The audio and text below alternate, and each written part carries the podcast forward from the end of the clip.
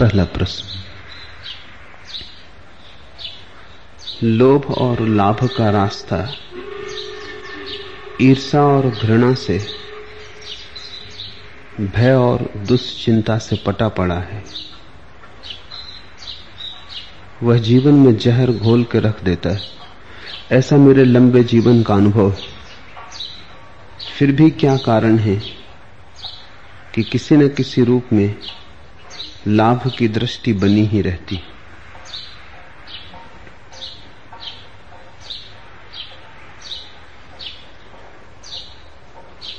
लोभ से जीवन में दुख आया। लोभ से जीवन में जहर मिला।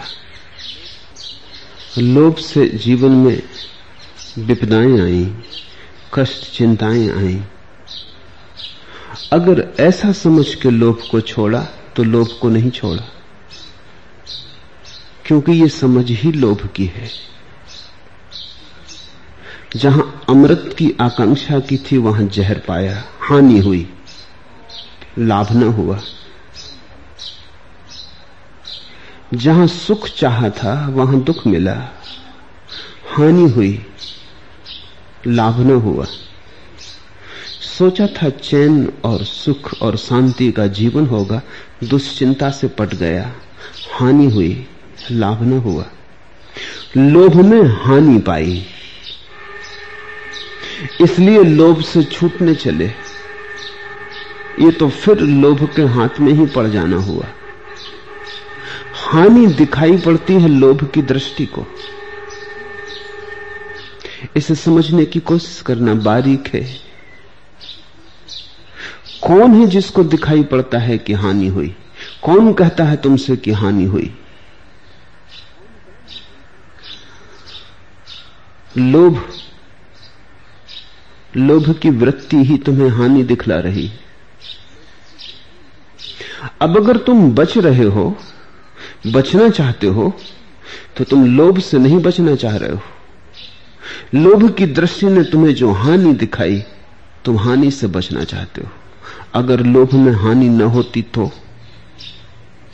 अगर लोभ से सुख शांति मिली होती तो अगर लोभ से चिंताएँ ना आती, चैन आता तो तो तुम लोभ को छोड़ते? तुम कहते, फिर क्या बात थी छोड़ने की? लोभ के कारण ही तुम लोभ को भी छोड़ने को उत्सुक हो जाते हो। तो ऊपर से लोभ छूटता दिखाई पड़ता है, भीतर से तुम्हें पकड़ लेता है और भी सूक्ष्म हो जाता है। अगर दृष्टि ठीक हो, ठीक दृष्टि का अर्थ है, लोभ के ढंग से जीवन को देखो ही मत। तब तुम्हें ऐसा ना लगेगा कि लोभ के कारण जहर मिला। जिससे अमृत नहीं मिल सकता, उससे जहर भी कैसे मिलेगा? और जिससे लाभ नहीं हो सकता, उससे हानि कैसे होगी? अगर तुम लोभ को गौर से देखोगे तो तुम पाओगे कुछ भी ना मिला। हानि तक न मिली। हानि भी मिल जाती तो भी ठीक था। हाथ में कुछ तो होता। कहने को कुछ तो होता, मिला। जहर भी न मिला। लोभ नपुंसक है, उससे जहर भी पैदा नहीं होता। तब तुम्हें लोभ में हानि नहीं, लोभ की व्यर्थता दिखाई पड़ेगी। और इन दोनों बातों में भेद है। लोभ की व्यर्थता का अनुभव। लोभ की मृत्यु हो जाती। लोभ की असारता का अनुभव। हानि की मैं नहीं कह रहा हूँ। क्योंकि हानि में तो फिर लोभ छिप के बच जाता है। और यही चल रहा है। जिन्हें हम धार्मिक लोग कहते हैं, वो नए लोभ से पीड़ित हो गए लोग हैं और कुछ भी नहीं। संसार को व्यर्थ पाया, ऐसा नहीं। संसार को हानिपूर्ण पाया। तो लाभ के लिए स्वर्ग की तरफ़ देख रहे हैं। यहाँ हाथ खाली रह गए। स्वर्ग में भरने की चेष्टा कर रहे हैं। ज़िंदगी तो गमाई ही गमाई। परलोक को भी गंवाने के लिए अब तैयार है। तुम परलोक में क्या पाना चाहते हो थोड़ा सोचो। तुम वही चा, पाना चाहते हो जो तुम यहाँ नहीं पा सके हो। अगर तुम अपने परलोक की बात मुझसे कह दो तो मैं ठीक से जान लूँगा कि इस संसार में तुम्हें क्या क्या नहीं मिला। क्योंकि परलोक परिपूरक है। अगर तुमने यहाँ सुंदर स्त्री न पाई जो कि पानी असंभव है। क्योंकि सौंदर्य का कोई वास्ता शरीर से नहीं।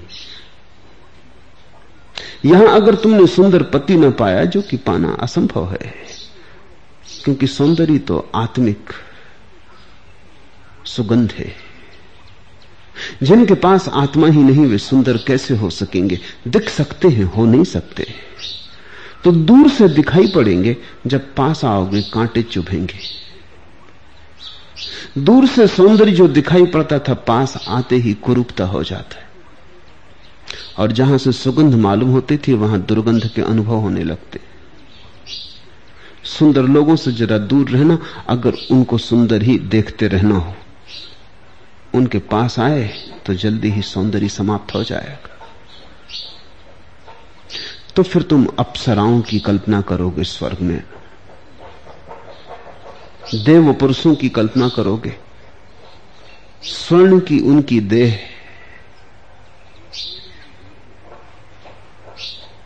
यहाँ देह को बड़ा दीन और जर्जर पाया। हड्डी मांस मज्जा का पाया। तो तुम वहाँ स्वर्ण की देह की कल्पना कर रहे हो। यहाँ तुमने जो नहीं पाया, वही स्वर्ग में तुम वासना कर रहे हो। लोभ ने स्थान बदल लिया, दिशा बदल ली लोभ गया नहीं। एक जैन मुनि मुझे मिलने आए थे। तो मुझे उन्होंने कहा, इस संसार में सभी क्षण भंगुर पाना हो तो कुछ स्थायी संपदा पानी चाहिए। उनकी भाषा समझो, वो दुकानदार की भाषा है, साधु की नहीं। संसार में स्थायी संपत्ति की खोज की थी, वो नहीं मिली, क्षणभंगुर पाया। अब वो स्थायी संपत्ति की खोज कर रहे हैं, तुम उन्हें त्यागी कहते हो? संपत्ति की खोज जारी है। इतना ही फ़र्क पड़ा है कि तुम जरा भोले भाले हो, वो जरा चालाक है। तुम भोले भाले हो, तुम ऐसी संपत्ति के पीछे दौड़ रहे हो जो क्षणभंगुर है, वो जरा चालाक है, होशियार है, वो स्थायी संपत्ति के पीछे दौड़ रहे हैं। तुम मृग मरीचिका के पीछे भटक रहे हो, वो असली संपत्ति के पीछे भटक रहे हैं, लेकिन संपत्ति की दौड़ जारी है। मैं तुमसे कहता हूँ, संपत्ति मात्र क्षणभंगुर है। स्वर्ग की हो पृथ्वी की हो, कुछ भेद नहीं पड़ता। जो बाहर है, वो शाश्वत तुम्हारे साथ नहीं हो सकता। और भीतर जो है, वही तुम्हारे साथ शाश्वत है। लेकिन उसे संपत्ति की भाषा में बोलना भी ठीक नहीं, क्योंकि वो भाषा लोभ की है। तुम जब सारी संपत्ति की आकांक्षा छोड़ दोगे, संपत्ति मात्र की आकांक्षा छोड़ दोगे पृथ्वी की और परलोक की सब, तब अचानक तुम पाओगे कि जिसे तुम खोजते थे, वो तुम्हारे भीतर मौजूद है। मगर ध्यान रखना, तुम इसे पाने के लिए मत छोड़ना आकांक्षा, नहीं तो ना पा सकोगे, क्योंकि फिर तो लोभ ने ही काम किया। फिर तो तुमने ऊपर ऊपर छोड़ा, भीतर भीतर नहीं छोड़ा। मेरे पास लोग आते वो ध्यान करते उनको मैं कहता हूँ कि देखो, ध्यान से कुछ आकांक्षा मत रखना। आनंद की, शांति की, अनुभव की कोई आकांक्षा मत रखना। तुम सिर्फ़ ध्यान करना। परिणाम में बहुत कुछ घटता है, लेकिन तुम फलाकांक्षी मत होना। परिणाम में अपने से घटता है, तुम्हारी फलाकांक्षा की कोई ज़रूरत नहीं। तुम्हारी फलाकांक्षा बाधा बन जाएगी। क्योंकि जो व्यक्ति शांति पाने के लिए ध्यान कर रहा है, वो ध्यान कर ही नहीं पाता। वो पूरे वक्त नज़र लगाए हुए कि शांति कब मिले, शांति कब मिले। यही अशांति हो जाती। छोड़ो फिक्रिए तुम ध्यान करो, तुम फल पे नज़र मत रखो, शांति आती है। ध्यान के पीछे अपने आप, तुम्हें उसकी खबर रखने की ज़रूरत नहीं। तो वो कहते हैं, अच्छी बात। तो अगर हम शांति की आकांक्षा छोड़कर ध्यान करें तो फिर शांति मिलेगी। उनके ख्याल में नहीं आ रहा है कि वो क्या कह रहे हैं। मन ने फिर धोखा दिया। अब मन कहता चलो ये शर्त भी पूरी कर देंगे, अगर शांति मिलती हो तो शर्त पूरी कहाँ हुई? कुछ दिन बाद वो फिर आ जाते हैं, कि आपने कहा था, आकांक्षा भी छोड़ दी, मगर अभी तक शांति नहीं मिली। अगर आकांक्षा ही छोड़ दी तो अब ये कौन है जो कहता है कि शांति नहीं मिली? आकांक्षा भीतर बनी रही है। कोने में खड़ी देखती रही है कि मिलती है कि नहीं। देखो, यहाँ तक कर दिया कि आकांक्षा भी छोड़ दी। मन के सूक्ष्म जाल को समझने की कोशिश करना। अन्यथा तुम नए नए ढंग से संसार बनाते रहोगे। संसार वही है रंग रूप बदल जाते। चांतारों पे बनाओ कि पृथ्वी पे बनाओ, क्या फ़र्क पड़ता है? ये भी चांतारा है। मन की दौलत हाथ आती है तो फिर जाती नहीं। तन की दौलत छांव है, आता है धन, जाता है धन। लेकिन दौलत की भाषा ही लोभ की भाषा है। इससे लोभी उत्सुक हो जाता है। सुन के मन की दौलत हाथ आती है तो फिर जाती नहीं। तुम भी दौलत ऐसी ही चाहते हो जो हाथ आए फिर जाए ना। कोई चुरा ना सके, सरकार छीन ना सके, दिवाला निकल ना सके, बाज़ार के भाव ताव गिरने से तुम्हारी संपदा के मूल्य में कोई फ़र्क ना पड़ता हो। तुम भी संपदा तो ऐसी ही चाहते हो, और जब कोई तुम्हारे मन को उकसाता है और कहता है, मन की दौलत हाथ आती है तो फिर जाती नहीं। लोभ जगता है। तो तुम कहते हो, चलो, इसे भी खोज लें। तम की दौलत छांव है, आता है धन, जाता है धन। ये तो तुम्हें भी पता है। ये तो तुम्हें भी मालूम है। ये तो तुम्हारी ज़िंदगी में भी अनुभव आया है। तो लोभी परलोक का लोभ देखने लगता है, भीतर का लोभ देखने लगता है। लेकिन लोभी उसे पा ही नहीं सकता। जो भीतर की है, उसे लोभ का कोई संबंध नहीं जुड़ता उससे। लोभ की दृष्टि ही बाहर जाती हुई दृष्टि है। तो अगर तुमने देखा कि लोभ ने दुख दिया, पीड़ा दी, नरक बनाया, इसलिए तुम भागने लगे लोभ से तो तुम भागे नहीं, लोभ तो बच गया। तुम हानियों से भागे, तुम नुकसान से भागे। करो क्या? गौर से देखो, फिर से देखो, जहर नहीं दे सकता लोभ। क्या लोभ जहर देगा? लोभ सिर्फ़ सपने दे सकता है। लोभ सिर्फ़ झूठ दे सकता है। जहर तो सच्चाई है। वो लोभ से नहीं मिलता। लोभ सिर्फ़ सपने बसा सकता है चारों तरफ़। आँख जब खुलेगी तो तुम ऐसा न पाओगे कि हाथ में कूड़ा करकट कूड़ा करकट भी नहीं है। आँख जब खुलेगी तो तुम ऐसा ना पाओगे कि हाथ में जहर है। सपनों ने जहर दे दिया। सपने क्या जहर देंगे? और सपने अगर जहर दे दें तो सपने नहीं।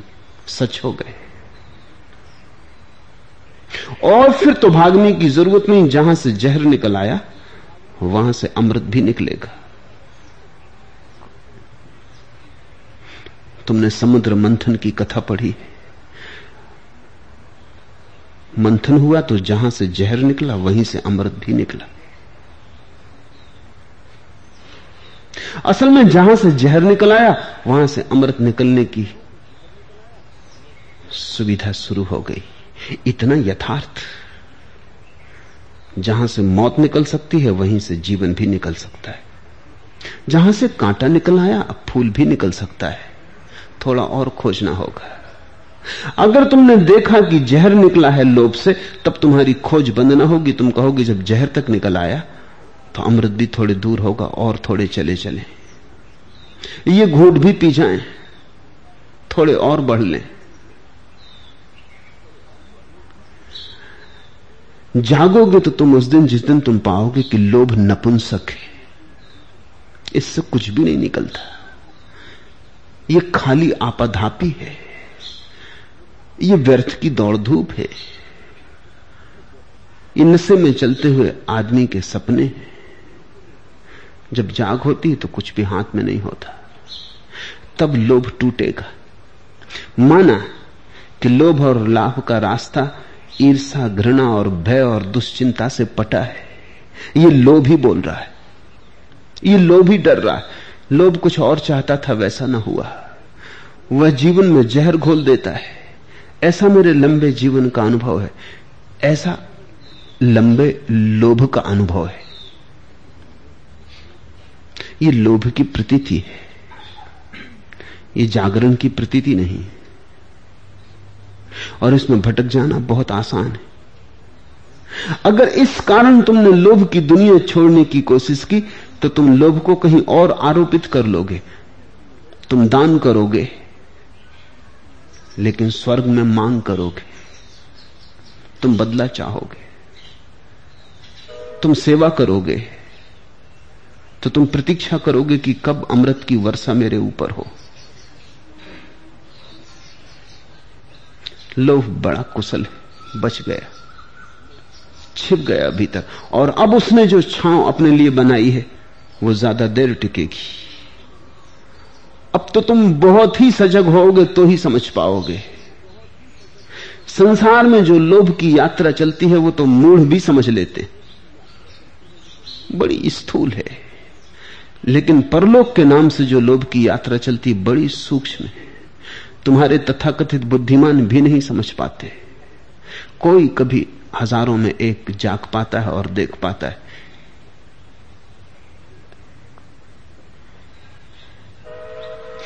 सौ बार तेरा दामन हाथों में आया, जब आँख खुली देखा, अपना ही गिरे बांधा।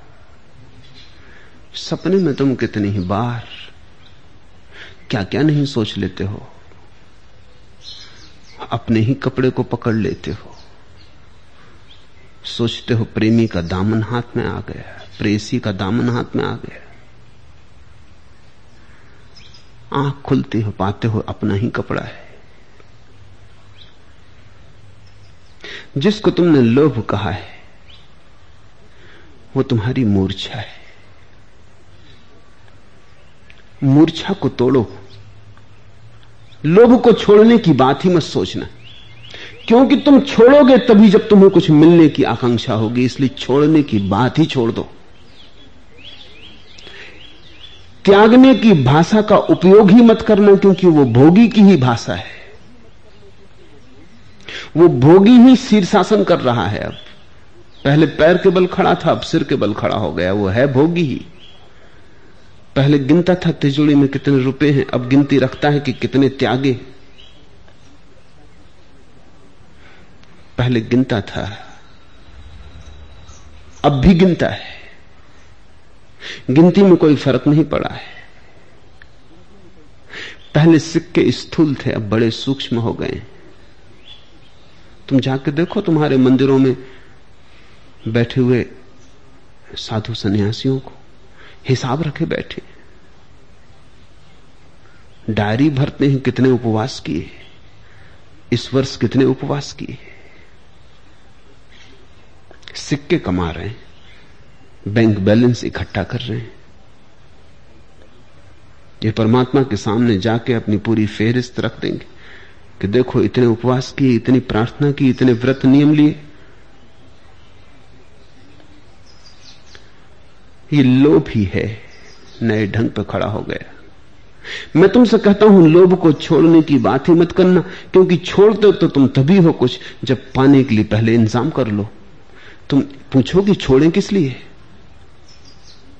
चूँकि तुम पूछते हो छोड़ें, किस लिए कुछ जालसाज तुम्हें बताने मिल जाते हैं कि इसलिए छोड़ो कि स्वर्ग मिलेगा, इसलिए छोड़ो कि पुण्य मिलेगा, इसलिए छोड़ो कि आनंद मिलेगा, ब्रह्म मिलेगा, मोक्ष मिलेगा। छोड़ने के लिए तुम पूछते हो किस लिए छोड़े, वो बताते हैं, इसलिए छोड़ो। और जब तक इसलिए मन में है, तब तक लोभ है। मूर्छा तोड़ो, लोभ को छोड़ो मत। लोभ को पड़ा रहने दो जहाँ है। तुम जाग के देखने की कोशिश करो। जैसे जैसे तुम जागोगे, लोभ छोड़ना ना पड़ेगा। लोभ ऐसे ही विदा हो जाता है। जैसे दिया जल जाए तो अंधेरा विदा हो जाता है। कोई अंधेरे को छोड़ता है। दिया जला के फिर तुम क्या करते हो? अंधेरे को बाहर फेंकने जाते हो? दिया जला के फिर तुम क्या करते हो? अंधेरे का त्याग करते हो? दिया जल गया, बात पूरी हो गई, अंधेरा नहीं है। होश जग गया, बात पूरी हो गई, लोभ नहीं।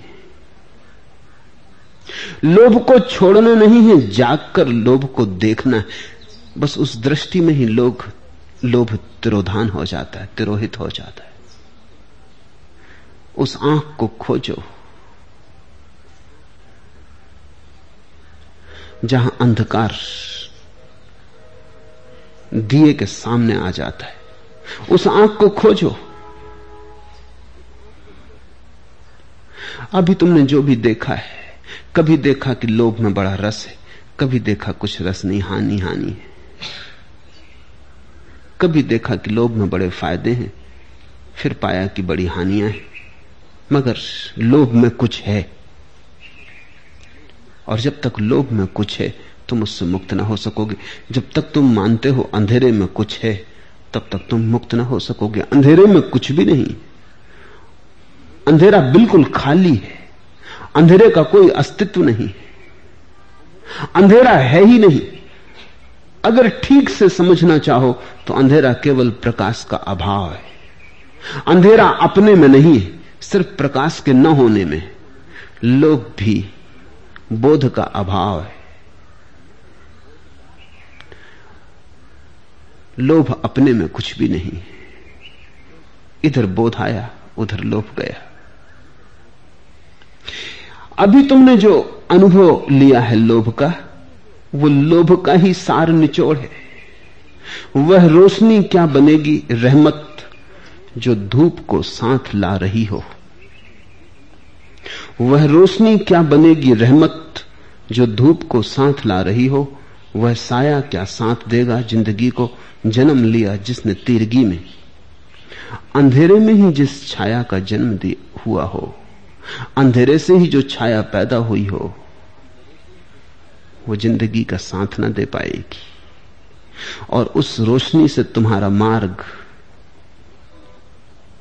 खुलेगा नहीं, आलोकित न होगा। जिसके साथ कड़ी धूप भी साथ आ रही, वह रोशनी क्या बनेगी रहमत, उससे तुम्हारे ऊपर करुणा की वर्षा न होगी। जो धूप को साथ ला रही हो तो तुम अपने अनुभवों को गौर से देखना। लोभ में पीड़ा हुई, लोभ में दुख पाया, दुख पाने के कारण तुम लोभ छोड़ना चाहते हो। लोभ को तुमने नहीं छोड़ा अभी, और न तुमने लोभ को जाना। लोभ की असफलता के कारण छोड़ना चाहते हो। यह असफलता वैसी ही है जिससे ईसप की कथा में लोमड़ी बहुत उछली कूदी, अंगूर पाने को और न पा सकी।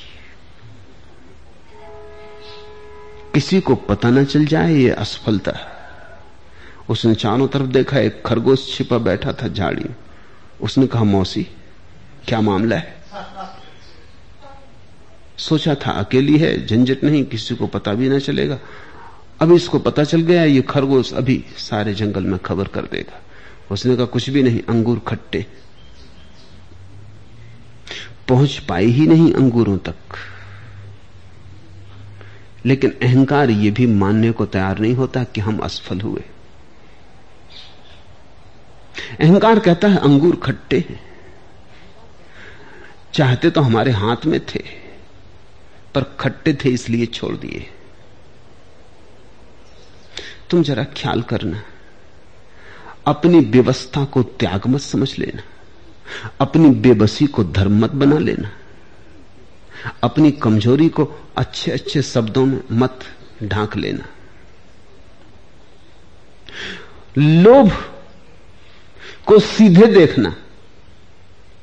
असफलताओं के माध्यम से मत देखना।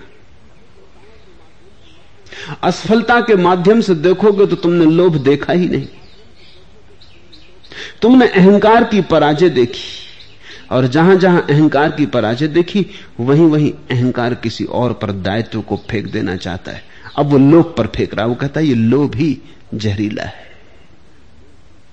इस लोभ के कारण ही हम ज़िंदगी भर चिंतित रहे। चिंतित तुम अपने कारण रहे। चिंतित होने के कारण तुमने लोभ किया, अगर तुम मुझसे पूछो। लोभ के कारण तुम चिंतित नहीं हो। चिंतित होने के कारण तुम लोभी हो। लोभ ने तुम्हें नहीं हराया। तुम जीतना चाहते थे, इसलिए हारे। जीत की चाह ने हराया। अहंकार की हार सुनिश्चित है, क्योंकि अहंकार एक झूठ है। झूठ जीतेगा कैसे? अहंकार के हाथ में अंगूर कभी लग ही नहीं सकते। हमेशा ही वो कहेगा, खट्टे।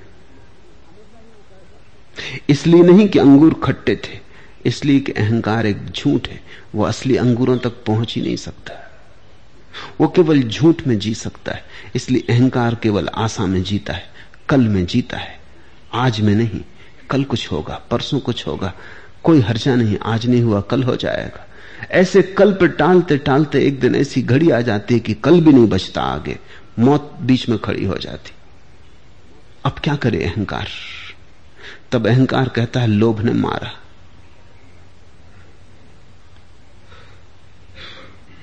लोभ पाप का बाप बखाना, अहंकार कहता है।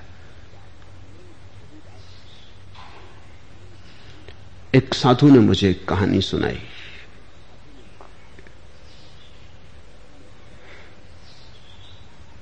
एक गरीब आदमी अपने खेत पर काम करके लौट रहा था। उसने झाड़ी में रुपयों की खनकार सुनी। उसने झाँक के देखा एक सन्यासी। सिक्के गिन रहा। वो सुनता रहा, चुपचाप खड़ा। सौ सिक्के। सन्यासी ने साफे बाम में बांधे, साफा लगाया।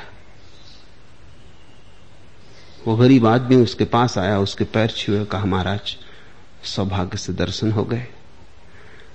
घर चले, भोजन स्वीकार करें। सन्यासी ने कहा, बेटा, ऐसे तो हम घर गृहस्थियों के घर भोजन स्वीकार करते नहीं।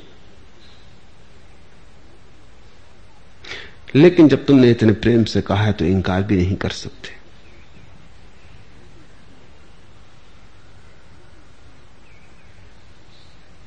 चलते उस गरीब आदमी ने कहा, आप की बड़ी कृपा, भोजन भी दूँगा, एक नगद रुपया, गरीब आदमी हूँ, ज़्यादा तो मेरे पास नहीं, वो दक्षिणा भी दूँगा। उसको घर ले आया, उसको भोजन करवाया। भोजन करवा के उसने अपनी पत्नी को कहा कि वो रुपया जो रखा है, आले में निकाल ला। वो वहाँ से चिल्लाने लगी कि रुपया कहाँ यहाँ तो कोई रुपया नहीं, कोई चुरा ले गया। वो भी अंदर गया, बाहर भाग के आया, कहा कि, रुपया कहाँ गया? महाराज बड़ी मुश्किल में पड़ गए, एक ही रुपया गरीब आदमी। मोहल्ले के लोग इकट्ठे हो गए। किसी ने कहा कि यहाँ कोई आया तो नहीं इस बीच में? उसने कहा, और तो कोई नहीं आया, बस महाराज जी। मगर उनका तो कोई सवाल ही नहीं, शक की बात ही नहीं। पर लोगों ने कहा छोड़ो भी, आजकल साधु बड़े उच्चे लफ उचक के लफंगे सब तरह के हो गए। खाना तलाशी लेना पड़ेगी। तो उन्होंने खाना तलाशी ली। सब देख डाला। साफा तो किसी को ख्याल भी ना आया। तो उस गरीब आदमी ने कहा कि बस बहुत हो गया, कोई साफा मत उतार लेना। तो एक आदमी ने झटक के साफा भी उतार लिया। वो सौ रुपए वहाँ से गिर पड़े।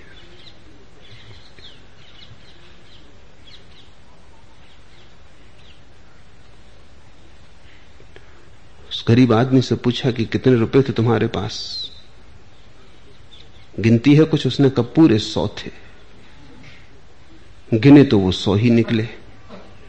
अब तो कुछ कहने की बात ही ना रही। महाराज को धक्के दे के बाहर निकाल दिया। उन साधुओं ने मुझे कहानी कही और कहा कि लोभ पाप का बाप बाप बखाना। तो मैंने उनसे पूछा कि सन्यासी लोभी था ही मेरी समझ में आ गया। लेकिन वो जो गरीब आदमी घर ले आया था, वो कौन था? इस कहानी से इतना ही सिद्ध होता है कि एक का लोभ हारा, लेकिन दूसरे का तो जीता। इससे लोभ हारा यह सिद्ध नहीं होता। इससे यह भी सिद्ध नहीं होता कि लोभ बुरा है। इससे इतनी सिद्ध होता है कि साधु का लोभ हारा, लेकिन उस गरीब आदमी का लोभ तो जीता।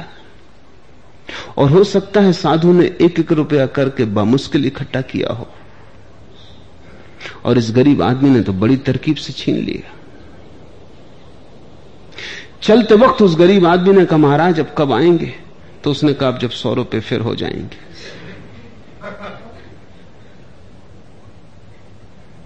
मैंने उन साधु को पूछा कि आप ये कहानी कह के क्या कहना चाहते थे?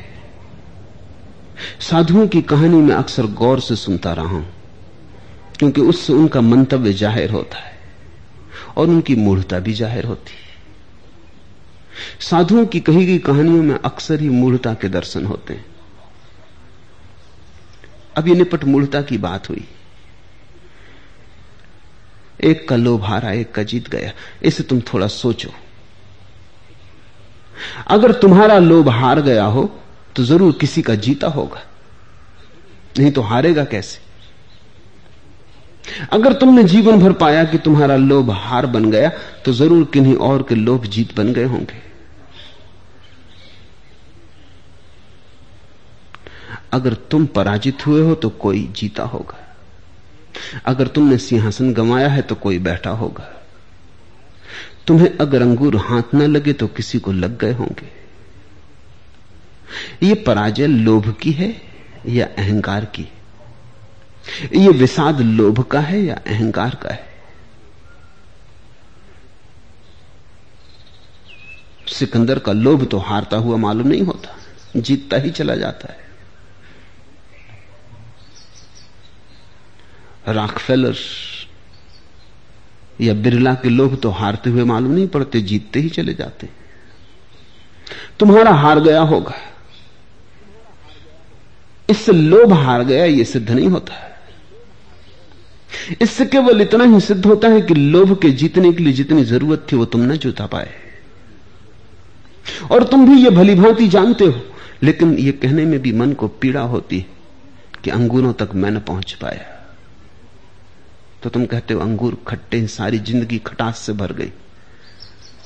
अंगूर चखे ही नहीं, लोभ जीता ही नहीं, जो अंगूर चखे ही नहीं, वो तुम्हारी ज़िंदगी को खटास से कैसे भर जाएँगे? और ध्यान रखना, जो अंगूर खट्टे हो तो आज नहीं, कल पक भी जाते हैं, मीठे हो जाते जहाँ खटास है, वहाँ मिठास पैदा हो सकती खटास, मिठास का पहला कदम खटास दुश्मन नहीं है मिठास की। अगर तुम्हें स्वाद में थोड़ा रस है तो तुम समझोगे कि जिस मिठास में खटास नहीं, या जिस खटास में मिठास नहीं, उसमें कुछ अधूरापन है। जब कोई चीज़ खट्टी और मीठी दोनों साथ साथ होती है, तब उसके रस की गहराई ही बहुत हो जाती। नहीं, लोभ का अनुभव नहीं है ये, हार का अनुभव है। और भीतर लोभ मौजूद बैठा है। और लोभ ही कह रहा है कि चलो यहाँ हार गए, कहीं और जीत के तंबू गाड़ दें। इस संसार में विजय यात्रा न हो सकी, चलो परलोक की विजय यात्रा कर लें। मगर ध्यान रखना, संसार में अगर हार गए तो निर्वाण में न जीत सकोगे। ये छोटे छोटे क्षुद्र अंगूर भी तुम न पहुँच पाए। तो तुमने निर्वाण के अंगूर क्या इनसे कमज़ोर समझे, इनसे नीचे समझे? अगर यहाँ थोड़ा मोड़ा इंतज़ाम करना था, वो भी ना हो पाया। तो उस विराट आयोजन को तुम कर पाओगे। ठीक से समझना जो सिकंदर भी ना हो पाया, वो बुद्ध ना हो पाएगा। बुद्धत्व तो और भी ऊँचे आकाश के अंगूरों का तोड़ लेना है। वो तो आखिरी छलांग है। इसलिए अक्सर ऐसा हो जाता है कि ज़िंदगी से हारे थके हुए लोग धार्मिक बन जाते हैं। उनके कारण धर्म मुर्दा होता है। धर्म के कारण वे जीवित नहीं हो पाते। उनके कारण धर्म मुर्दा हो जाता। उनकी हारी थकी आत्माएँ, उदास और विशास से दबी आत्माएँ मंदिरों को भी उदास कर देती हैं, उत्सव खो जाते गौर से देखो मंदिर, चर्च, गुरुद्वारे, वहाँ तुम हारे पराजित लोगों को पाओगे। वे ऐसे ही हैं जैसे कि तुम कभी कबाड़ खाने में गए, जहाँ टूटी फूटी कारें, साइकिलें, अंबार लगे हैं। अस्पताल में जाकर देखा, किसी की टांग बंधी है, किसी का हाथ बंधा है, किसी की कान बंधे हैं, किसी की आँख बंधी है। लंगड़े लूले अंधे काने सब इकट्ठे इससे भी बुरी दुर्दशा तुम्हारे मंदिरों, मस्जिदों और गिरजों की वहाँ टूटे फूटे आदमी जैसे कबाड़ खाने में कारें अटकी रहती हैं, पड़ी रहती हैं। कोई खरीदार भी नहीं। वहाँ टूटे फूटे आदमी तुम पाओगे। वो आदमियों के कबाड़ खाने वहाँ ज़िंदगी नाचती हुई ना मिलेगी। वहाँ तुम ज़िंदगी को गीत गाता हुआ ना पाओगे। पराजय से कैसा गीत, अहंकार की उदासी से कैसा नाच। हाँ, तुम एक बात वहाँ ज़रूर पाओगे कि वो उन सब की निंदा करते हुए मिलेंगे जो जीत रहे हैं। वो उन सबको गालियाँ देते मिलेंगे जिनके हाथ में अंगूर पहुँच रहे हैं या पहुँचने के करीब उनको तुम निंदा करते हुए पाओगे। उनका कुल रस निंदा रस है।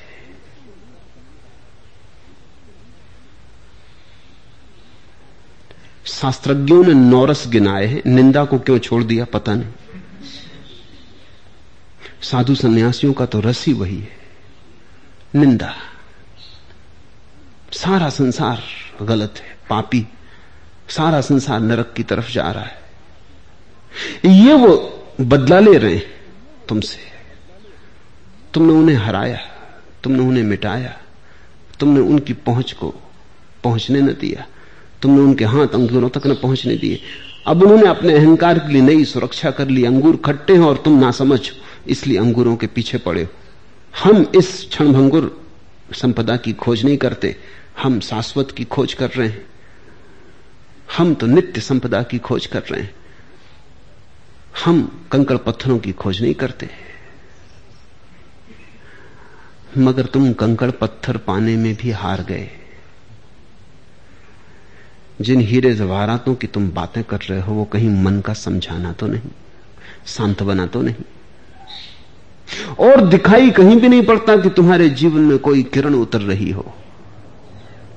तो मैं तुमसे कहता हूँ, लोभ की हार को तुम लोभ की समझ मत समझ लेना। लोभ की पराजय को तुम त्याग का आवरण मत दे देना। बहुत धोखा संभव है। और जितने सूक्ष्म जगत में प्रवेश करते हो, उतने ही धोखे बारीक होते चले जाते तुम्हारे भोग की पराजय कहीं त्याग का आवरण लेके फिर न बच जाए। तुम भोग को ठीक से देख लेना, पराजय की फ़िक्र छोड़ो। मैं तुमसे कहता हूँ, अगर तुम जीत भी जाते तो भी जीत कुछ न लाती। तुम जीते हुए आदमियों से पूछो, बुद्ध महावीर से पूछो। सब था उनके पास, लोभ उनका हारा हुआ न था, याद रखना। जीता हुआ था, साम्राज्य था धन दौलत थी घर द्वार था, सुंदर पत्नियाँ थी, सुंदर बच्चे थे, सब कुछ था, भरा पूरा था, हाथ में अंगूर थे। और इन अंगूरों को छोड़कर वो चल पड़े, और अंगूर खट्टे थे, ऐसा भी नहीं, मीठे थे। अब बुद्ध अगर खोजें भी तो यशोधरा से सुंदर पत्नी खोज पाएँगे। अंगूर मीठे थे, मैं कहता हूँ।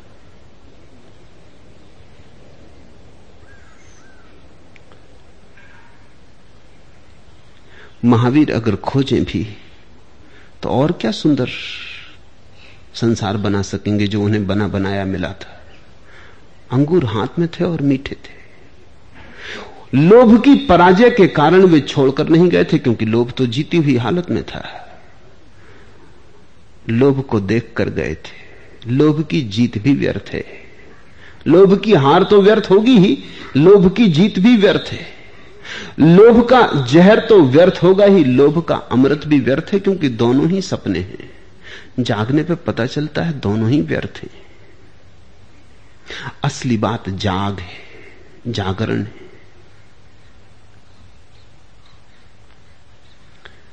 हमने सिकंदरों को नहीं पूजा क्योंकि वे एक कदम चुक गए। हमने बुद्धों को पूजा क्योंकि उन्होंने सिकंदर के आगे का कदम उठा लिया। ध्यान रखना कभी कभी स्थितियाँ समान मालूम पड़ती हैं, इससे धोखे में मत पड़ जाना। एक आदमी रास्ते पर भीख मांग रहा है, बुद्ध ने भी भीख मांगी। बुद्ध भी रास्ते पे भीख मांग रहे हैं। दोनों भिखारी। लेकिन फ़र्क करोगे या नहीं? दोनों के हाथ में भिक्षा पात्र है। माना, लेकिन दोनों का अंतर्बोध बड़ा भिन्न है। एक भिखारी है, सिर्फ़ भिखारी, और एक ऐसा भिखारी है जो सम्राट था। एक ऐसा भिखारी है जिसने व्यर्थता जानी है सबकी। और एक ऐसा भिखारी है जो अभी भी कौड़ी कौड़ी इकट्ठी करके सम्राट होने की चेष्टा में लगा है। दोनों एक से मालूम पड़ते हैं। यह हालत ऐसी है जैसे कि तुम सीढ़ियों से जा रहे हो। बीस सीढ़ियाँ हैं, तुम दसवीं सीढ़ी पर पहुँच गए हो और कोई सीढ़ियों से उतर रहा है। बीस सीढ़ियाँ हैं और वो भी दसवीं सीढ़ी पे आ गया तुम दोनों एक ही सीढ़ी पे खड़े हो। लेकिन एक उतर रहा है, एक चढ़ रहा है। एक ही सीढ़ी पर खड़े होने से भ्रम में मत पड़ जाना कि तुम एक ही जगह हो। एक उतर रहा है, एक चढ़ रहा है। बुद्ध उतर आए हैं सिंहासन से। भिखारी चढ़ने की कोशिश कर रहा जन्म जन्म लगेंगे, उसे शायद कभी चढ़ पाए। दोनों भिक्षा के पात्र लिए खड़े हैं एक ही जगह। बड़े भिन्न है उनकी दशा। बुद्ध जाग गए। सिंहासन की व्यर्थता दिखाई पड़ गई है। ये भिकारी अभी सोया हुआ है। अभी ये सिंहासन बनाने के सपने देख रहा है। हार कर मत भागना, क्योंकि हार के अगर ये भिखारी बुद्ध के साथ हो ले, जिसकी बहुत संभावना है, क्योंकि इसको लगे कि क्या सार। जब बुद्ध सब कुछ छोड़ के आ गए तो क्या सार? तो मैं भी साथ हो लू, ये भी साथ हो ले। मगर इसका साथ होना बहुत सार्थक ना हो पाएगा। इसकी चित्त दशा अलग है। ये जो कहेगा, अपने मन में यही कहेगा कि लोभ, में चिंता है। लोभ में हानि है, लोभ में कोई सार नहीं, लोभ में ऐसा है, लोभ में वैसा है। ये समझाएगा अपने को। ये रहेगा मूर्छित। लोभ इसे अभी भी सार्थक है। सार्थकता को दबाने के लिए कहेगा, लोभ जहरीला है, लोभ पाप है।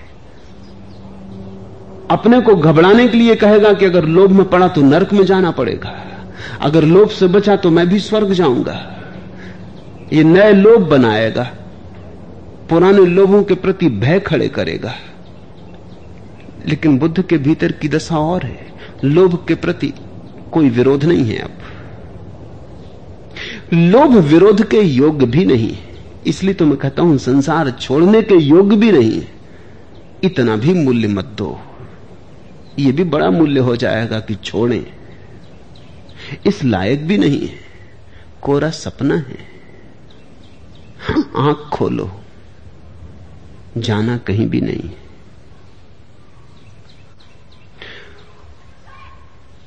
अन्यथा एक के बाद एक नए उलझाव खड़े होते चले जाते।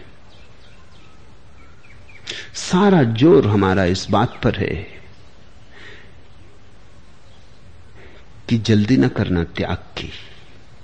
त्याग को आने देना अपने से। जब अपने से आता है तो परम सुंदर है। जब तुम थोप लेते हो तो कुरूप हो जाता है। जब सहज स्फूर्त होता है तो उसके लावण्य की बात ही नहीं।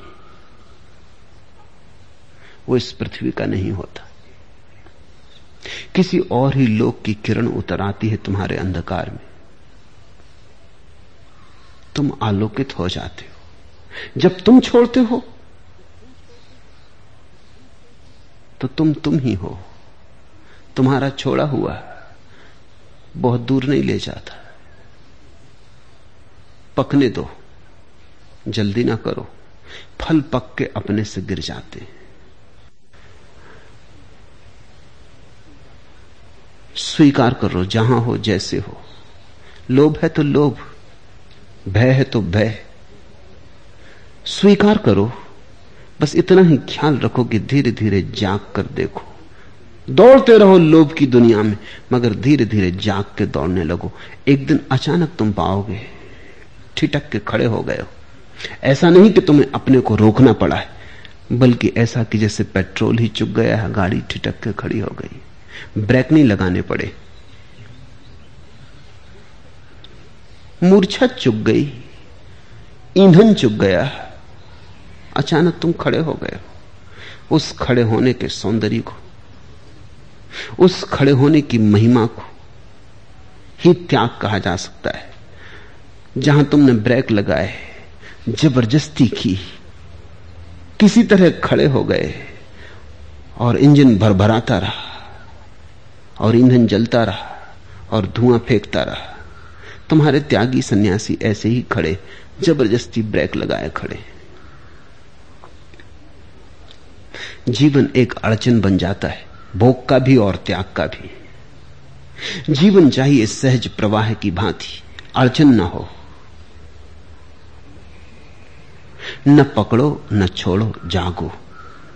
देखो और समझो, और समझ पर भरोसा रखो कि समझ की परिपक्वता अपने आप क्रांति ले आएगी, ले आती है।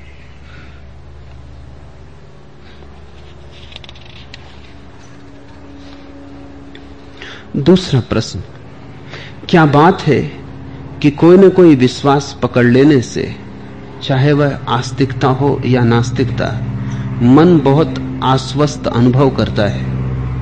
दोनों को छोड़कर बीच में खड़ा होना उसके लिए असंभव जैसा क्यों है?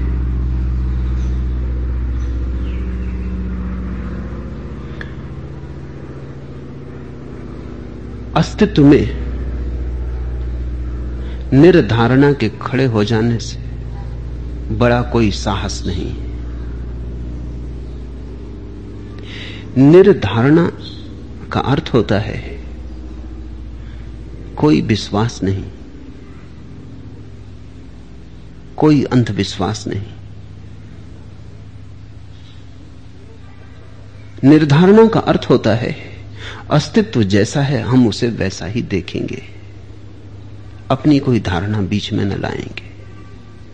न हम कहेंगे ईश्वर है, न हम कहेंगे कि ईश्वर नहीं न हम कहेंगे कि आत्मा है, न हम कहेंगे कि आत्मा नहीं हम खोजेंगे, पर खोज कठिन है। खोज का अर्थ है मूल्य चुकाना पड़े। कौन इस झंझट में पड़े? तो हम उधार विश्वास ले लेते। हम कहते हैं महावीर ने जान लिया, बुद्ध ने जान लिया, कृष्ण ने जान लिया, अब हम क्यों पंचायत में पड़े? हम इन्हीं के को पकड़ लेंगे, इन्हीं के चरणों के सहारे निकल जाएँगे। ये आस्था नहीं है, ये केवल कमज़ोरी है, और कमज़ोर की कोई गति नहीं। ये भरोसा नहीं है कि हम बुद्ध के चरणों पर चल के निकल जाएँगे। जिसका अपने पे ही भरोसा नहीं है, उसका बुद्ध पे कैसे भरोसा होगा? तुम्हारे आत्म अविश्वास से किसी भी तरह की आस्था का जन्म नहीं हो सकता। जब तुम अपने पर ही अभी भरोसा नहीं ला पाए हो तो तुम अपने भरोसे पे कैसे भरोसा ला पाओगे? थोड़ा सोचो तो उलझन और बढ़ा रहे हो। तुम अगर डगमगाते हो तो तुम बुद्ध के पीछे भी डगमगाते ही चलोगे। क्योंकि डगमगाने का संबंध बुद्ध के पीछे चलने से नहीं, डगमगाने का संबंध तुम्हारी भाव दशा से। तुम अगर संदेह से भरे हो तो तुम छिपा लो संदेह को भला मिटा ना पाओगे। तुम किसी तरह भुला लो भला, समाप्त ना कर पाओगे। बुद्ध के पीछे भी चलते रहोगे और भीतर संदेह भी उमकता रहेगा। चलोगे भी और नहीं भी चलोगे। और ये कोई चलना ऐसी बाहर की यात्रा होती तो बड़ा आसान था, ये बड़ी भीतर की यात्रा है। बुद्ध के पीछे चलने का अर्थ है अपने भीतर जाना, और तो कोई अर्थ नहीं। वहाँ तो तुम अकेले हो जाओगे। वहाँ तो बुद्ध भी साथ ना होंगे। वहाँ तो जितने तुम बुद्ध के करीब आओगे, उतने बुद्ध से दूर हो जाओगे। जितने तुम बुद्ध को समझोगे, उतने अपने करीब आना शुरू हो जाएगा। अंततः बुद्धों का उपयोग यही है कि वो तुम्हें तुम पर छोड़ दें, पूरा का पूरा तुम्हें इस योग बना दें कि तुम्हें किसी भरोसे की, किसी श्रद्धा की, किसी आस्था की ज़रूरत ना रहे। आदमी जल्दी भरोसा कर लेना चाहता है। क्यों? क्योंकि खोज से बचना चाहता है, खोज कठिन मालूम पड़ती है। इसलिए हम कोई भी बात मान लेते हैं। किसी ने कह दिया, ईश्वर है तो मान लिया।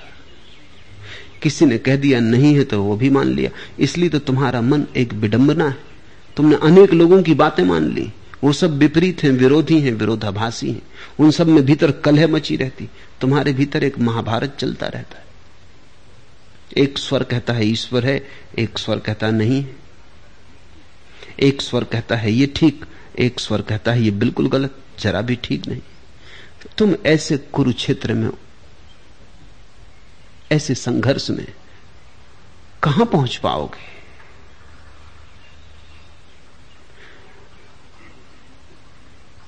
जो जानते हैं, उन्होंने कहा है, तुम इन सभी धारणाओं को छोड़ दो।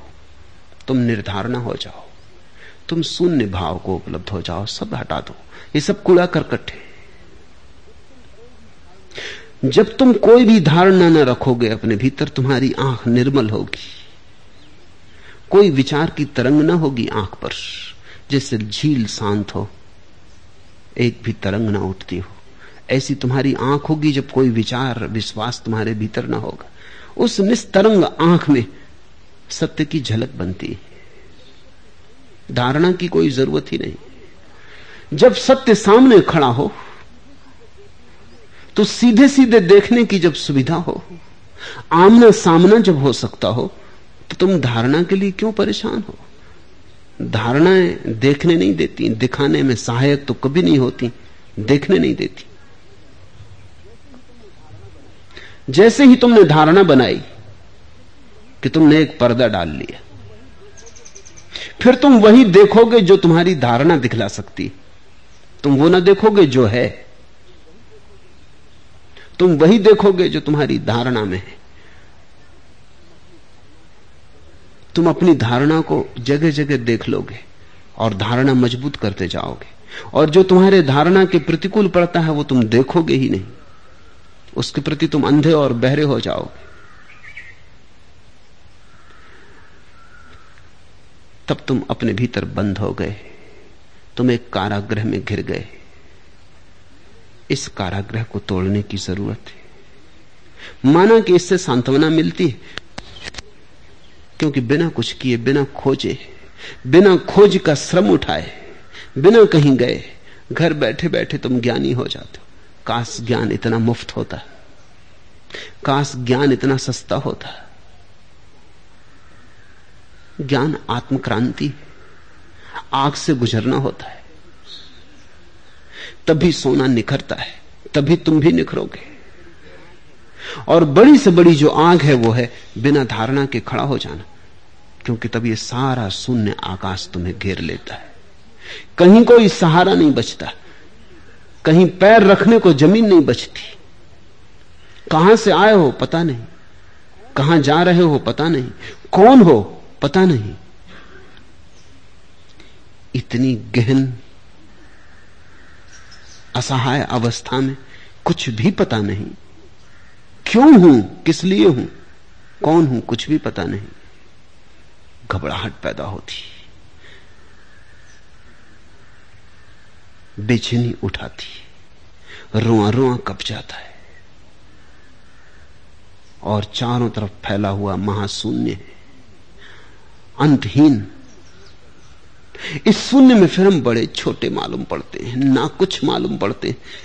एक तिनका भी नहीं।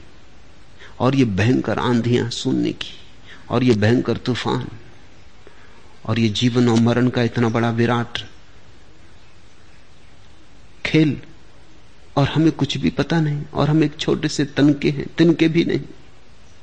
बड़ी घबराहट होती। मन होता है जल्दी कोई सहारा खोज लें। स्वीकार कर लें कि परमात्मा ने संसार बनाया, राहत आ जाती। तो परमात्मा है, उसी ने हमें बनाया। और उसने मनुष्य को अपनी ही प्रतिमा में बनाया, मज़ा आ गया। कि हम कोई छोटे मोटे नहीं, कोई तिनके नहीं, परमात्मा ने बनाया है। परमात्मा की छाप हमारे ऊपर है।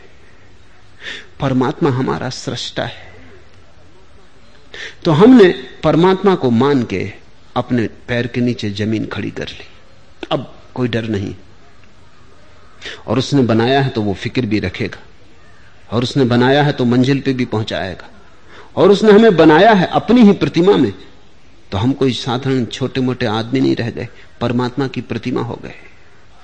अहम ब्रह्मास्मि, मैं ब्रह्म हो गया। अब बड़ा सुख मिला। अब कोई कठिनाई ना रही। अब ये सब जो इतना विराट है, इसके प्रति एक पर्दा पड़ गया। और आदमी ने अपने को एक शिखर पर बिठा लिया, धारणा के शिखर पर। इसलिए तो धारणा वाले लोग, विश्वास करने वाले लोग बड़े भयभीत रहते। अगर उनकी धारणा जरा उनके पैर के नीचे से खींचो तो मरने मारने को उतारू हो जाते। क्योंकि तुम समझ ही नहीं रहे, तुम क्या कर रहे हो? तुम उनका पूरा घर गिराए दे रहे हो। ईश्वर विश्वासी को कहो कि ईश्वर नहीं है। मरने मारने को उतारू हो जाता। इतनी क्या बुरी बात कह दी थी? ऐसा क्या अड़चन आ गई थी? तुम चकित भी होते हो कि क्यों इतना ये परेशान हो गया? तुमने इसके पैर के नीचे की ज़मीन खींच ली, ये कोई धारणा ही न थी इसका घर था। ये कोई धारणा ही धारणा ही न थी इसका आसिया था। ये कोई धारणा ही न थी, ये इसका सहारा था। तुमने इसे फिर अंधेरे में डाल दिया। तुमने इसे फिर अराजकता में पहुँचा दिया। तुमने इसके संदेह फिर जगा दिए। मैंने सुना है कि एक आदमी यात्रा कर रहा था वो ट्रेन में प्रवेश किया, छोटा सा, दुबला पतला आदमी। डरा डरा, सहमा सहमा, उसने एक आदमी से जो अखबार पढ़ रहा था पूछा कि ये गाड़ी लंदन ही जा रही? वो आदमी अपने अखबार में लीन था, उसने कहा हाँ लंदन जा रही। मगर उसने इस ढंग से कहा कि उस दुबले पतले, कमज़ोर से आदमी को, डरे से आदमी को भरोसा ना आया।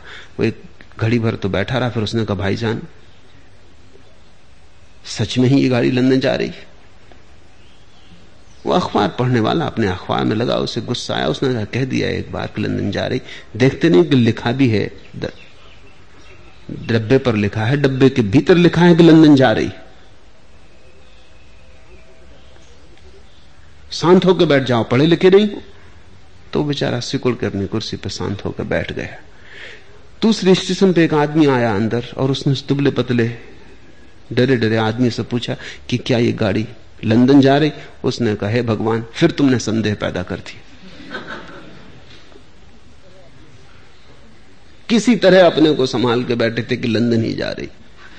अब ये फिर एक आदमी आ गया जो पूछता है कि जा रही लंदन? भीतर तो मन यही पूछ रहा था, जा भी रही? कहाँ जा रहे? थोड़ा सोचो। ये पूरी ज़िंदगी का कारवां कहाँ जा रहा है? ईश्वर को मान लिया तो कहीं जा रहा है। मोक्ष को मान लिया तो कहीं जा रहा है। अगर मोक्ष नहीं, ईश्वर नहीं, कोई भी धारणा ना पकड़ी, कोई शास्त्र ना पकड़ा तो कहाँ जा रहा है?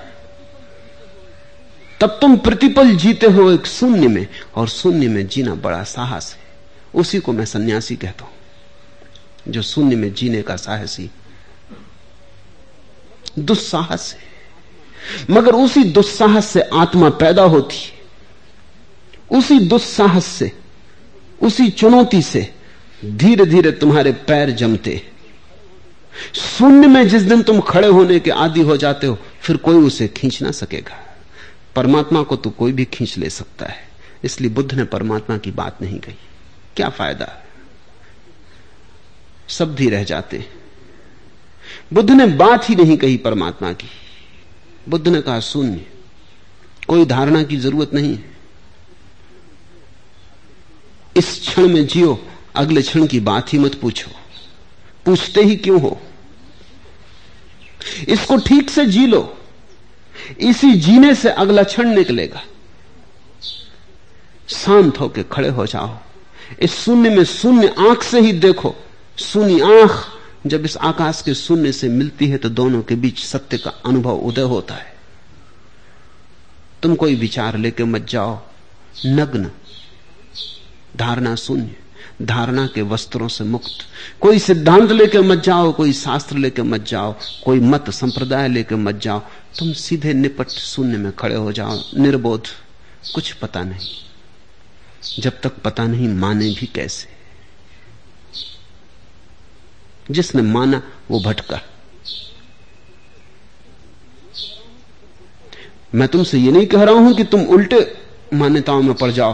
कुछ लोग कहते हैं ईश्वर है, वो भी मानते हैं। कुछ लोग कहते हैं ईश्वर नहीं है, वो भी मानते हैं। दोनों मान्यताएँ दोनों कमज़ोर हैं। एक सहारा खोजता है ईश्वर के होने में, एक सहारा खोजता है ईश्वर के न होने में। ईश्वर का न होना भी बड़ा सहारे का हो जाता है। अब अगर तुम वैश्यागामी हो तो ईश्वर का न होना सहारा हो जाए। क्योंकि तब तुम मज़े से वैश्या के घर जा सकते हो। कोई ईश्वर वगैरह नहीं। तुम अगर चोर हो, बेईमान हो, ईश्वर का न होना बड़ा सहारा हो जाएगा। कोई ईश्वर नहीं है, कोई पाप पुण्य नहीं है। मिट्टी मिट्टी में मिल जाती है, सब खेल खत्म हो जाता है। साधु असाधु सब कब्र में समान हो जाते हैं। कहीं कोई मूल्य नहीं है, कहीं कोई जीवन का अर्थ नहीं। सहारा मिल गया। अब तुम मज़े से बेईमानी करो, चोरी करो, जेब काटो। जेब तुम निर्भय होकर काटो, कोई अंतरात्मा की आवाज़ ना उठेगी कि मत काटो। तो लोग नास्तिकता में भी सहारा खोज लेते। आस्तिकता में भी सहारा खोज लेते। और धार्मिक वही है जो सहारे न खोजे, सत्य खोजे। जो सांत्वना न खोजे कंसोलेशन न खोजे, सत्य खोजे। जो संतोष न खोजे सत्य खोजे। पर सत्य की खोज थोड़ी लंबी है, क्योंकि तुम्हें ही खोजना पड़ेगा। किसी और का खोजा हुआ काम ना आएगा, फिर से आवासा से शुरू करना पड़ता है। बुद्ध ने जो यात्रा की, वो तुम्हें भी करनी पड़ेगी। ऐसा नहीं कि वो कर चुके तो तुम उनका उधार नक्शा लेके और यात्रा कर लोगे। सत्य कुछ ऐसा है, इतना जीवंत है। कि उसके कोई बंधे बंधाए रास्ते नहीं, इसलिए नक्शा बन नहीं सकता। सत्य इतना जीवंत है, इतना गत्यात्मक है, कि उसका कोई पता ठिकाना नहीं। बुद्ध को जहाँ मिला था, वहीं तुमको मिलेगा, ज़रूरी नहीं, तुम्हें कहीं और मिले। तुम अलग हो, तुम्हारे होने का ढंग अलग है, अलग ही जगह मिलेगा। जिस शकल और सूरत में बुद्ध ने जाना तुम न जान पाओगे। तुम्हारा परमात्मा, तुम्हारा सत्य भिन्न होगा। तुम भिन्न हो। और तुम्हारे आधार से तुम जो जानोगे वो भी भिन्न हो जाएगा। सत्य एक ही है। चाँद निकलता आकाश में। एक चाँद है। नदी नाले हज़ारों हैं। तालाब तलइए हज़ारों सभी में प्रतिबिंब बनेगा।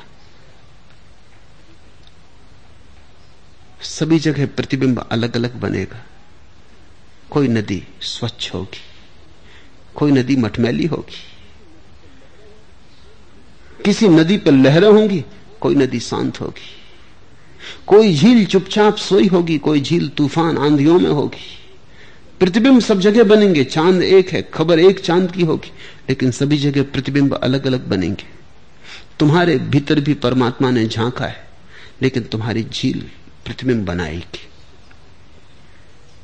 बुद्ध के भीतर भी उसी ने झांका, पर प्रतिबिंब और बना।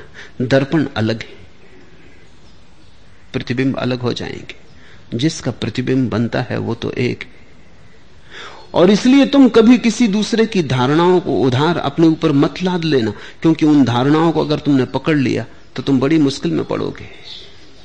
एक तो उन धारणाओं के कारण तुम यात्रा ही ना करोगे, क्योंकि तुम्हें पता ही है पहले से तो जाना कहाँ है, खोजना क्या है। तुम अपने घर ही बैठे रहोगे। और ध्यान रखना, सच तो यह है कि इस दुनिया में हरकत से ही बरकत है, जिसने कुछ ढूंढा होगा तो उसने कुछ पाया होगा। जिसने कुछ ढूंढा होगा तो उसने कुछ पाया होगा। तुम मुफ़्त चाहते हो, जो बुद्ध को अनंत कठिनाइयों से मिलता है, जो जीसस को सूली पर मिलता है, उसे तुम मुफ़्त चाहते हो। जो महावीर को बड़ी तपश्चर्या से मिलता है तुम सिर्फ़ शास्त्र पढ़ के पा लेना चाहते हो। क्या महावीर के समय शास्त्र ना थे? महावीर भी शास्त्री पढ़ के पा लेते क्या बुद्ध के समय शास्त्र ना थे? बुद्ध भी शास्त्र ही पढ़ के पा लेते अब ये जीसस पागल को क्या सूझी? सूली पे चढ़ने की क्या ज़रूरत थी? अपने घर के कोने में पूजा पाठ करके ही पा लेते नहीं, लेकिन सत्य सस्ता नहीं। उसका मूल्य चुकाना पड़ता है। और उसका मूल्य एक ही ढंग से चुकाया जा सकता है। वो स्वयं के संपूर्ण समर्पण से चुकाया जा सकता है।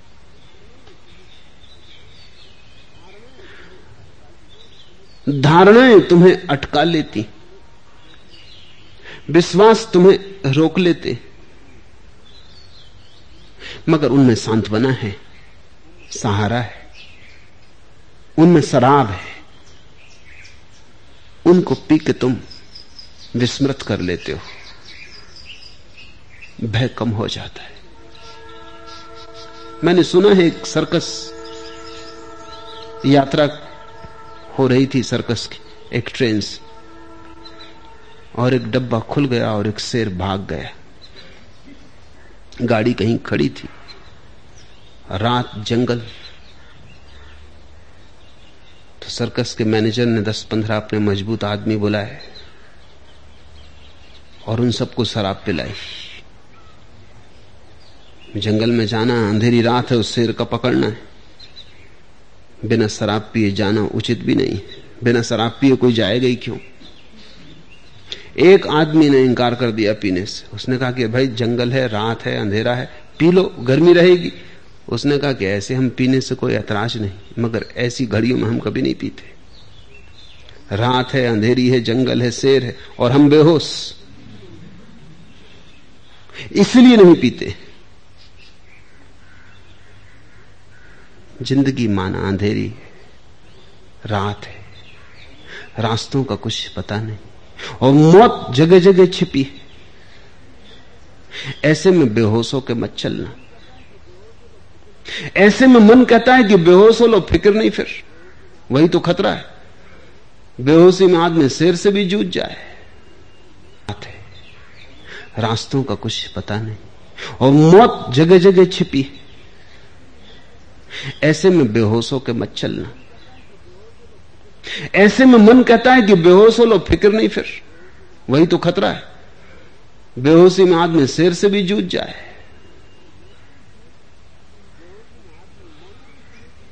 बेहोशी में आदमी मौत से भी जूझ जाए।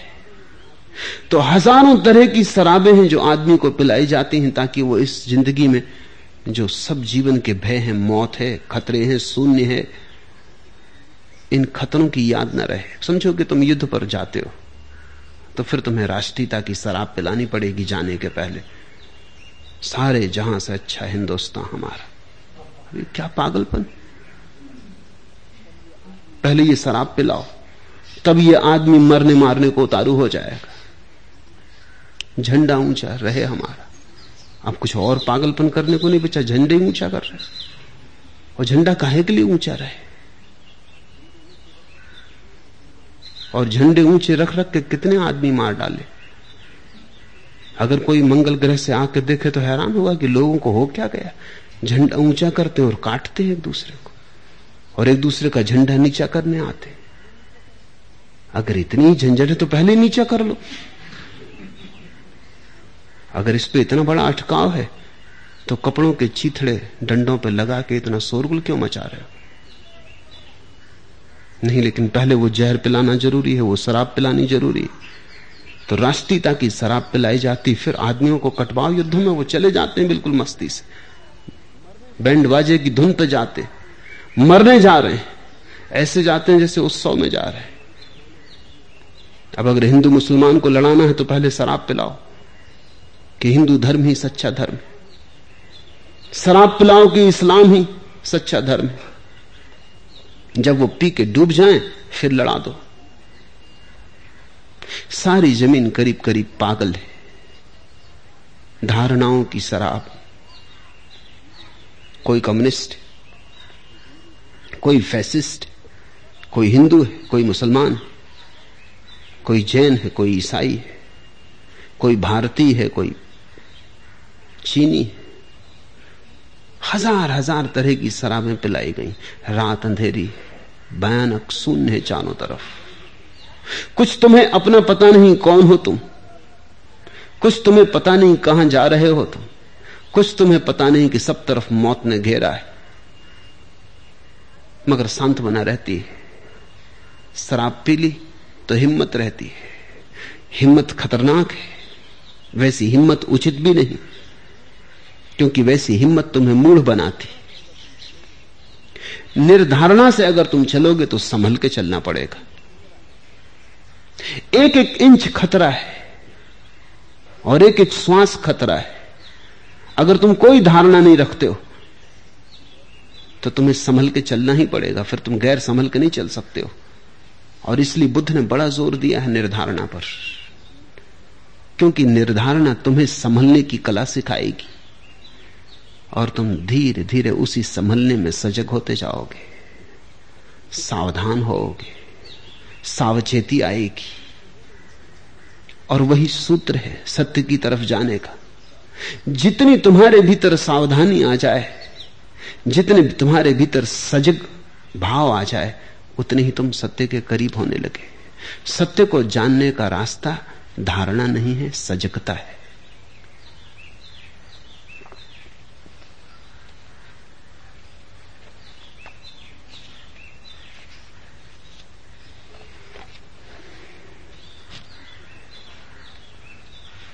तीसरा प्रश्न।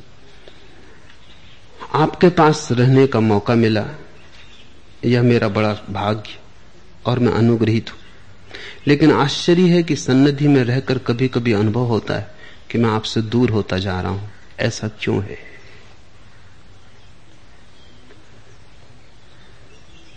मन के कुछ नियम मन के कुछ खेल उनमें एक नियम यह है कि जो चीज़ उपलब्ध हो जाए, मन उसे भूलने लगता है। जो मिल जाए उसकी विस्मृति होने लगती जो पास हो, उसे भूल जाने की संभावना बढ़ने लगती है। मन उसकी तो याद करता है जो दूर हो। मन उसके लिए तो रोता है। जो मिला ना हो, जो मिल जाए, मन उसे धीरे धीरे भूलने लगता है। मन की आदत भविष्य में होने की है, वर्तमान में होने की नहीं। तो अगर तुम मेरे पास हो, हज़ार हज़ार तमन्नाएँ लेकर तुम मेरे पास आए हो। कितने कितने सपने सजा के, कितने भाव से। पर अगर तुम यहाँ रुक गए मेरे पास ज़्यादा देर तो धीरे धीरे तुम मुझे भूलने लगोगे। तुम बड़े हैरान होोगे कि दूर थे, अपने घर थे, हज़ारों मील दूर थे। वहाँ तो इतनी याद आती थी। वहाँ इतने तड़फते थे। अब यहाँ पास हैं और एक दूरी हुई जाती। मन के इस नियम को समझना और तोड़ना ज़रूरी है। इसको तोड़ दो, वही ध्यान है। ध्यान का अर्थ जो है, उसके प्रति जागो, जो नहीं है, उसकी फ़िक्र छोड़ो। और मन का नियम यह है, जो है, उसके प्रति सोए रहो, जो नहीं है, उसके प्रति जागते रहो। मन का सारा खेल अभाव के साथ संबंध बनाने का है। तुम्हारे पास अगर लाख रुपए हैं तो मन उनको नहीं देखता। जो दस लाख तुम्हारे पास नहीं है, उनका हिसाब लगाता रहता है कि कैसे मिले जब तुम्हारे पास लाख ना थे, दस ही हज़ार थे, तब वो लाख की सोचता था। अब लाख है, वो दस लाख की सोचता है। जब तुम्हारे पास दस हज़ार थे, सोचा था लाख होंगे तो बड़े आनंदित होंगे। अब तुम बिल्कुल आनंदित नहीं हो। लाख तुम्हारे पास है। अब तुम कहते हो, दस लाख होंगे, तब आनंदित होंगे। दस लाख भी हो जाए, तुम आनंदित होने वाले नहीं, क्योंकि तुम मन का सूत्र ही नहीं पकड़ पा रहे हो। वो कहेगा, दस करोड़ होने चाहिए। वो आगे ही बढ़ाता जाता है। मन ऐसे है जैसे ज़मीन को छूता हुआ क्षितिज। वो कहीं है नहीं, सिर्फ़ दिखाई पड़ता है। तुम आगे बढ़े, वो भी आगे बढ़ गया। तो जहाँ तुम पहुँच जाते हो, मन वहाँ से हट जाता है। मन आगे दौड़ने लगता है, कहीं और जाता है। मन सदा तुमसे आगे दौड़ता रहता है। तुम जहाँ हो, वहाँ कभी नहीं होता। तुम मंदिर में हो, वो दुकान में। तुम दुकान में, वो मंदिर में। तुम बाज़ार में तो वो हिमालय की सोचता है। तुम हिमालय पहुँच जाओ, वो बाज़ार की सोचने लगता है। मन के इस खेल को समझो। अगर न समझे तो धीरे धीरे तुम पाओगे, तुम मेरे पास रह के बहुत दूर हो गए। इससे मेरा कुछ लेना देना नहीं। इससे तुम्हारे मन के ही मूर्छ, वो बड़े पीड़ित होते हैं, उनको लगता है मैं उनको हटा रहा हूँ, भगा रहा हूँ, छोड़ रहा हूँ। नहीं, छोड़ नहीं रहा हूँ। ना हटा रहा हूँ। उन्हें दूर भेजना ज़रूरी है, ताकि उन्हें फिर मेरी याद आए। और दूर जाकर उन्हें याद आनी शुरू हो जाती। अभी चार दिन पहले सैन फ्रांसिस्को के एक सन्यासी अमिताभ को बड़ी जाने की इच्छा थी। साल भर से आने की इच्छा थी। वहाँ सब अपना कारोबार समाप्त करके सदा वहाँ जाने की सोच रहे डरे थे कि कहीं मैं मना ना कर दूँ। मुझसे पूछने आए, मैंने कहा, बिल्कुल मज़े से चले जाओ, मैं खुद ही सोच रहा था अब समय हो गया। वो थोड़े चौंके। कहा, क्या कहते हैं आप? मैं खुद ही सोच रहा था कि अब भेजना है, अब तुम जाओ और आने की जल्दी मत करना। वो कहने लगे, आपको पता कैसे चला? क्योंकि मैं भी सोच रहा था कि अब थोड़ा लंबा रहूँगा लेकिन आप सब खराब किए दे रहे आपके मुँह से ये सुनते ही कि आने की जल्दी मत करना, मेरे भीतर अभी जल्दी हो गई। मैं तीन सप्ताह में वापस आ जाऊँगा। मैंने कहा, इतनी जल्दी क्या है? और तुम्हें वहाँ सदा टिकना हो तो तुम वहाँ सदा टिक जाना। मुझे डर है कि वो तीन सप्ताह भी टिके। जाते ही वहाँ सैन फ्रांसिस्को में पूना की याद आने लगेगी। पूना में है तो सैन फ्रांसिस्को की याद आती। मन की इस व्यवस्था को थोड़ा समझो और मन को ये खेल और मत खेलने दो। अन्यथा बहुत बार सदा ही ऐसा हुआ है। बुद्ध के पास जो लोग थे वंचित रह गए और फिर हज़ारों साल से याद कर रहे हैं। अब रोते अब आँसू बहाते हैं मंदिर बनाते हैं, पूजा करते हैं। और यह आदमी मौजूद था कभी। तब ऐसी भी घड़ियाँ आई कि बुद्ध किसी गाँव से गुजरे और तुम अपनी दुकान पे बैठे थे और काम बहुत था और तुम बुद्ध को देखने भी ना गए। ऐसा हुआ। बुद्ध जब मरने लगे तो एक आदमी भागा हुआ आया। उसने कहा कि तीस साल से मैं सोचता था। जाना है जाना है। आप मेरे गाँव से कोई दस बार निकले। लेकिन कभी शादी थी घर में, कभी पत्नी बीमार थी। कभी दुकान पर ग्राहक थे, कभी मेहमान आ गए थे। मैंने सोचा, फिर कभी फिर कभी फिर कभी। मगर अभी मुझे पता चला कि आप अब संसार ही छोड़ रहे हैं तो मैं भागा आ गया हूँ। बुद्ध ने कहा, फिर भी तुमने जल्दी की। कुछ है जो मैं छोड़ ही चुकूँगा, तब आएँगे। फिर भी देर अबेर तुम आ गए। तीस साल बाद सही। अगर वृक्ष के पास बैठे हो तो वृक्ष के पास ही रहो। फिर मत भागो दूर दूर संसार बड़ा है, विस्तार बड़ा है, मत भागो दूर दूर इस छोटे से पौधे के पास ही हो जाओ, थोड़ी देर इसके पास ही रहो, जब हो तो पास ही रहो, जो करो, उस कृत्य में पूरे मौजूद हो जाओ, भोजन करो तो भोजन ही करो, और कुछ ना करो, स्नान करो तो स्नान ही करो, और कुछ ना करो, और तुम अचानक चकित हो जाओगे स्नान भी प्रार्थना बन गया। स्नान भी पूजा हो गई। भोजन भी भगवान को लगाया, भोग हो गया। कबीर ने कहा है, उठूं, बैठूं, सो परी। जहाँ बैठे हो, उसी का मंदिर चीज़ें बड़ी सरल हो जाएँ, अगर हम वर्तमान में जीना सीख जाएँ, मगर हम कठिन बना लेते हैं। इश्क है सहल, मगर हम हैं वो दुश्वार पसंद। कार्य आशा को भी दुश्वार बना लेते। जो बात बड़ी सरल है, उसको भी कठिन बना देते मेरे पास हो, अब मेरे पास होने से ज़्यादा सरल और क्या हो सकता है? अब उसको भी कठिन बनाए दे रहे हो। दूर जाना हो, दूर चले जाओ, पर तब वहीं होना। तो वहीं ध्यान के फूल लग जाएँगे। यहाँ हो तो यहीं रहो। तो यहाँ ध्यान के फूल लग जाएँगे। मान से जोड़ता है। परमात्मा के होने का ढंग वर्तमान है, मन के होने का ढंग भविष्य है। इसलिए मन और परमात्मा का कभी मिलन नहीं हो पाता। वो समानांतर पटरियों की तरह साथ ही साथ दौड़ते रहते हैं, लेकिन मिलते कहीं भी नहीं। समानांतर रेखाएँ आत्मा की और मन की। आत्मा है वर्तमान में, मन है भविष्य में। दोनों साथ साथ दौड़ते रहते रेल की पटरी देखी साथ ही साथ हज़ारों मील तक दौड़ती रहती लेकिन मिलना कहीं नहीं होता। अगर तुम अपने से मिलना चाहते हो तो मन की यह आदत जाने दो। अगर तुम मुझसे मिलना चाहते तो भी मन की यह आदत जाने दो। क्योंकि मुझसे मिलने का और कोई अर्थ नहीं है, वो तुमसे ही मिलने का एक नाम है।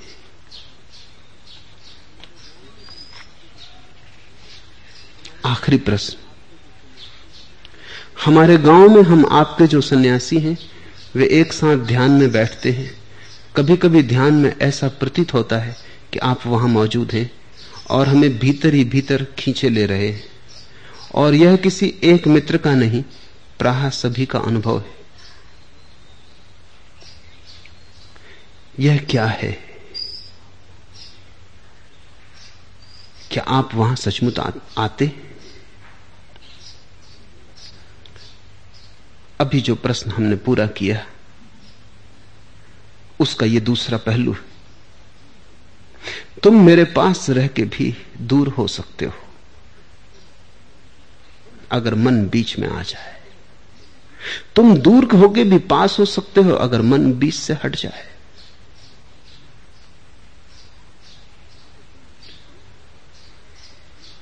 अगर तुमने सच में ही ध्यान किया, अगर तुम तल्लीन हुए तो समय और स्थान की दूरियाँ मिट जाती। समय और स्थान की दूरी शरीर जानता है, मन जानता है, आत्मा नहीं जानती। तुम्हारा शरीर वहाँ दूर होगा। बलसार में, बलसार के मित्रों का प्रश्न। लेकिन जैसे ही तुमने ध्यान किया जैसे ही मन शांत हुआ, मन की तरंगें हटी तुम मुक्त हुए, बलसार से मुक्त हुए। अब तुम कहीं आबद्ध ना रहे, बंधे ना रहे। पक्षी आकाश में उड़ गया। उसी खुले आकाश में, जहाँ मैं हूँ, तुम भी वहीं हो गए। जो मेरे लिए सहज अवस्था है 24 घंटे, उसे भी तुम कभी क्षण भर को साथ ले सकते हो। तो तुम्हारी भी उसी अवस्था में छलांग लग जाएगी। ध्यान का अर्थ क्या है? ध्यान का अर्थ है क्षण भर के लिए समाधि में उतर जाना। समाधि का अर्थ क्या है? समाधि का अर्थ है ध्यान का सतत हो जाना। तो जो मेरी सदा की अवस्था है 24 घंटे जहाँ मैं हूँ, अगर तुम ध्यान में एक क्षण को भी हो गए तो मिलन हो गया। एक क्षण को तुम वहाँ ना रहे, जहाँ हो। वहाँ हो गए, जहाँ मैं हूँ। और ये जो प्रश्न उठा है, ये प्रश्न उठता है जब तुम वापस मन में लौट आते हो तो मन प्रश्न उठाता है, ये कैसे हो सकता है? तुम तो बलसार में हो। तुम तो यहाँ आँख बंद किए थे। नहीं, ये ठीक नहीं। शायद मन कोई कल्पना कर ली होगी। लेकिन ध्यान रखना, जब तक तुम कल्पना कर सकते हो, तब तक तो ध्यान होगा ही नहीं। और कल्पना करके तुम अगर मेरी कल्पना भी कर लोगे तो भी तुम उससे वैसा स्वाद ना पाओगे। वो तुम्हारी ही कल्पना होगी। वो सिर्फ़ मन पे उठा हुआ एक चित्र होगा। उसका कोई मूल्य नहीं। लेकिन जब तुम शून्य हो जाओगे, एक क्षण को सही, पल भर को सही दो विचारों के छोटे से अंतराल में भी। तब भेद होगा। तब तुम मुझे पाओगे, ऐसा नहीं कि जैसे तुमने कल्पना की है, बल्कि ऐसे जैसे कि मैंने तुम्हें घेर लिया, सब तरफ़ से तुम्हें घेर लिया। भाव का भेद। जैसे कि तुमने मिठाई खाई। और तुमने बैठ के मिठाई खाने की कल्पना की। अब दोनों में क्या भेद है? तुम करके देखना। और तो कोई उपाय नहीं बताने का। तुम दोनों काम करके देखना, बैठ के मिठाई की कल्पना करके खाना, और फिर मिठाई खाना। फ़र्क तुम्हें पता चलेगा। ऐसा ही प्रयोग तुम इसलिए इसमें भी करना, ध्यान करने मत बैठना। बैठ जाना, आँख बंद करके और मेरी याद करना और कल्पना करना। तब तुम्हारी ही कल्पना होगी। और फिर ध्यान करना कि दोनों स्वाद कितना अलग है। और उस स्वाद को समझाया नहीं जा सकता। इतना निश्चित है कि जो भी कहीं भी तैयार है, उनके लिए मैं उपलब्ध हूँ। हर एक दर पर मोहब्बत की सदा देने का वक्त आया।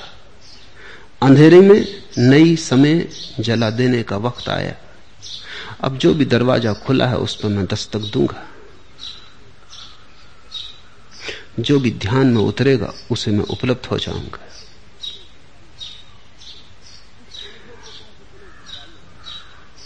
इस अनुभव को तुम जितना गहरा लो, उतना अच्छा है। क्योंकि इस अनुभव से ही तुम्हारे भीतर जागरण दे रहता हूँ। जो दिया नहीं जा सकता लेकिन तुम्हारे भीतर उकसाया जा सकता है। जैसे कोई दिए की लो दिए की बाती को उकसा देता है। बाती जल जाती है, दिया बुझने बुझने को हो जाता है। कोई दिए की बाती को उकसा देता है। कुछ किया नहीं जाता खास। लो भी दिए के पास है, ज्योति भी दिए के पास है, तेल भी दिए के पास है, दिया भी दिया का है। हम जरा सा उकसा देते इससे ज़्यादा मैं कुछ और कर नहीं सकता हूँ। कि तुम्हारे भीतर जब भी कोई दिए की लो बुझने लगे तो मैं थोड़ा उकसा दू। जल्दी ही तुम उकसाने की कला स्वयं सीख जाओगे। जल्द नहीं।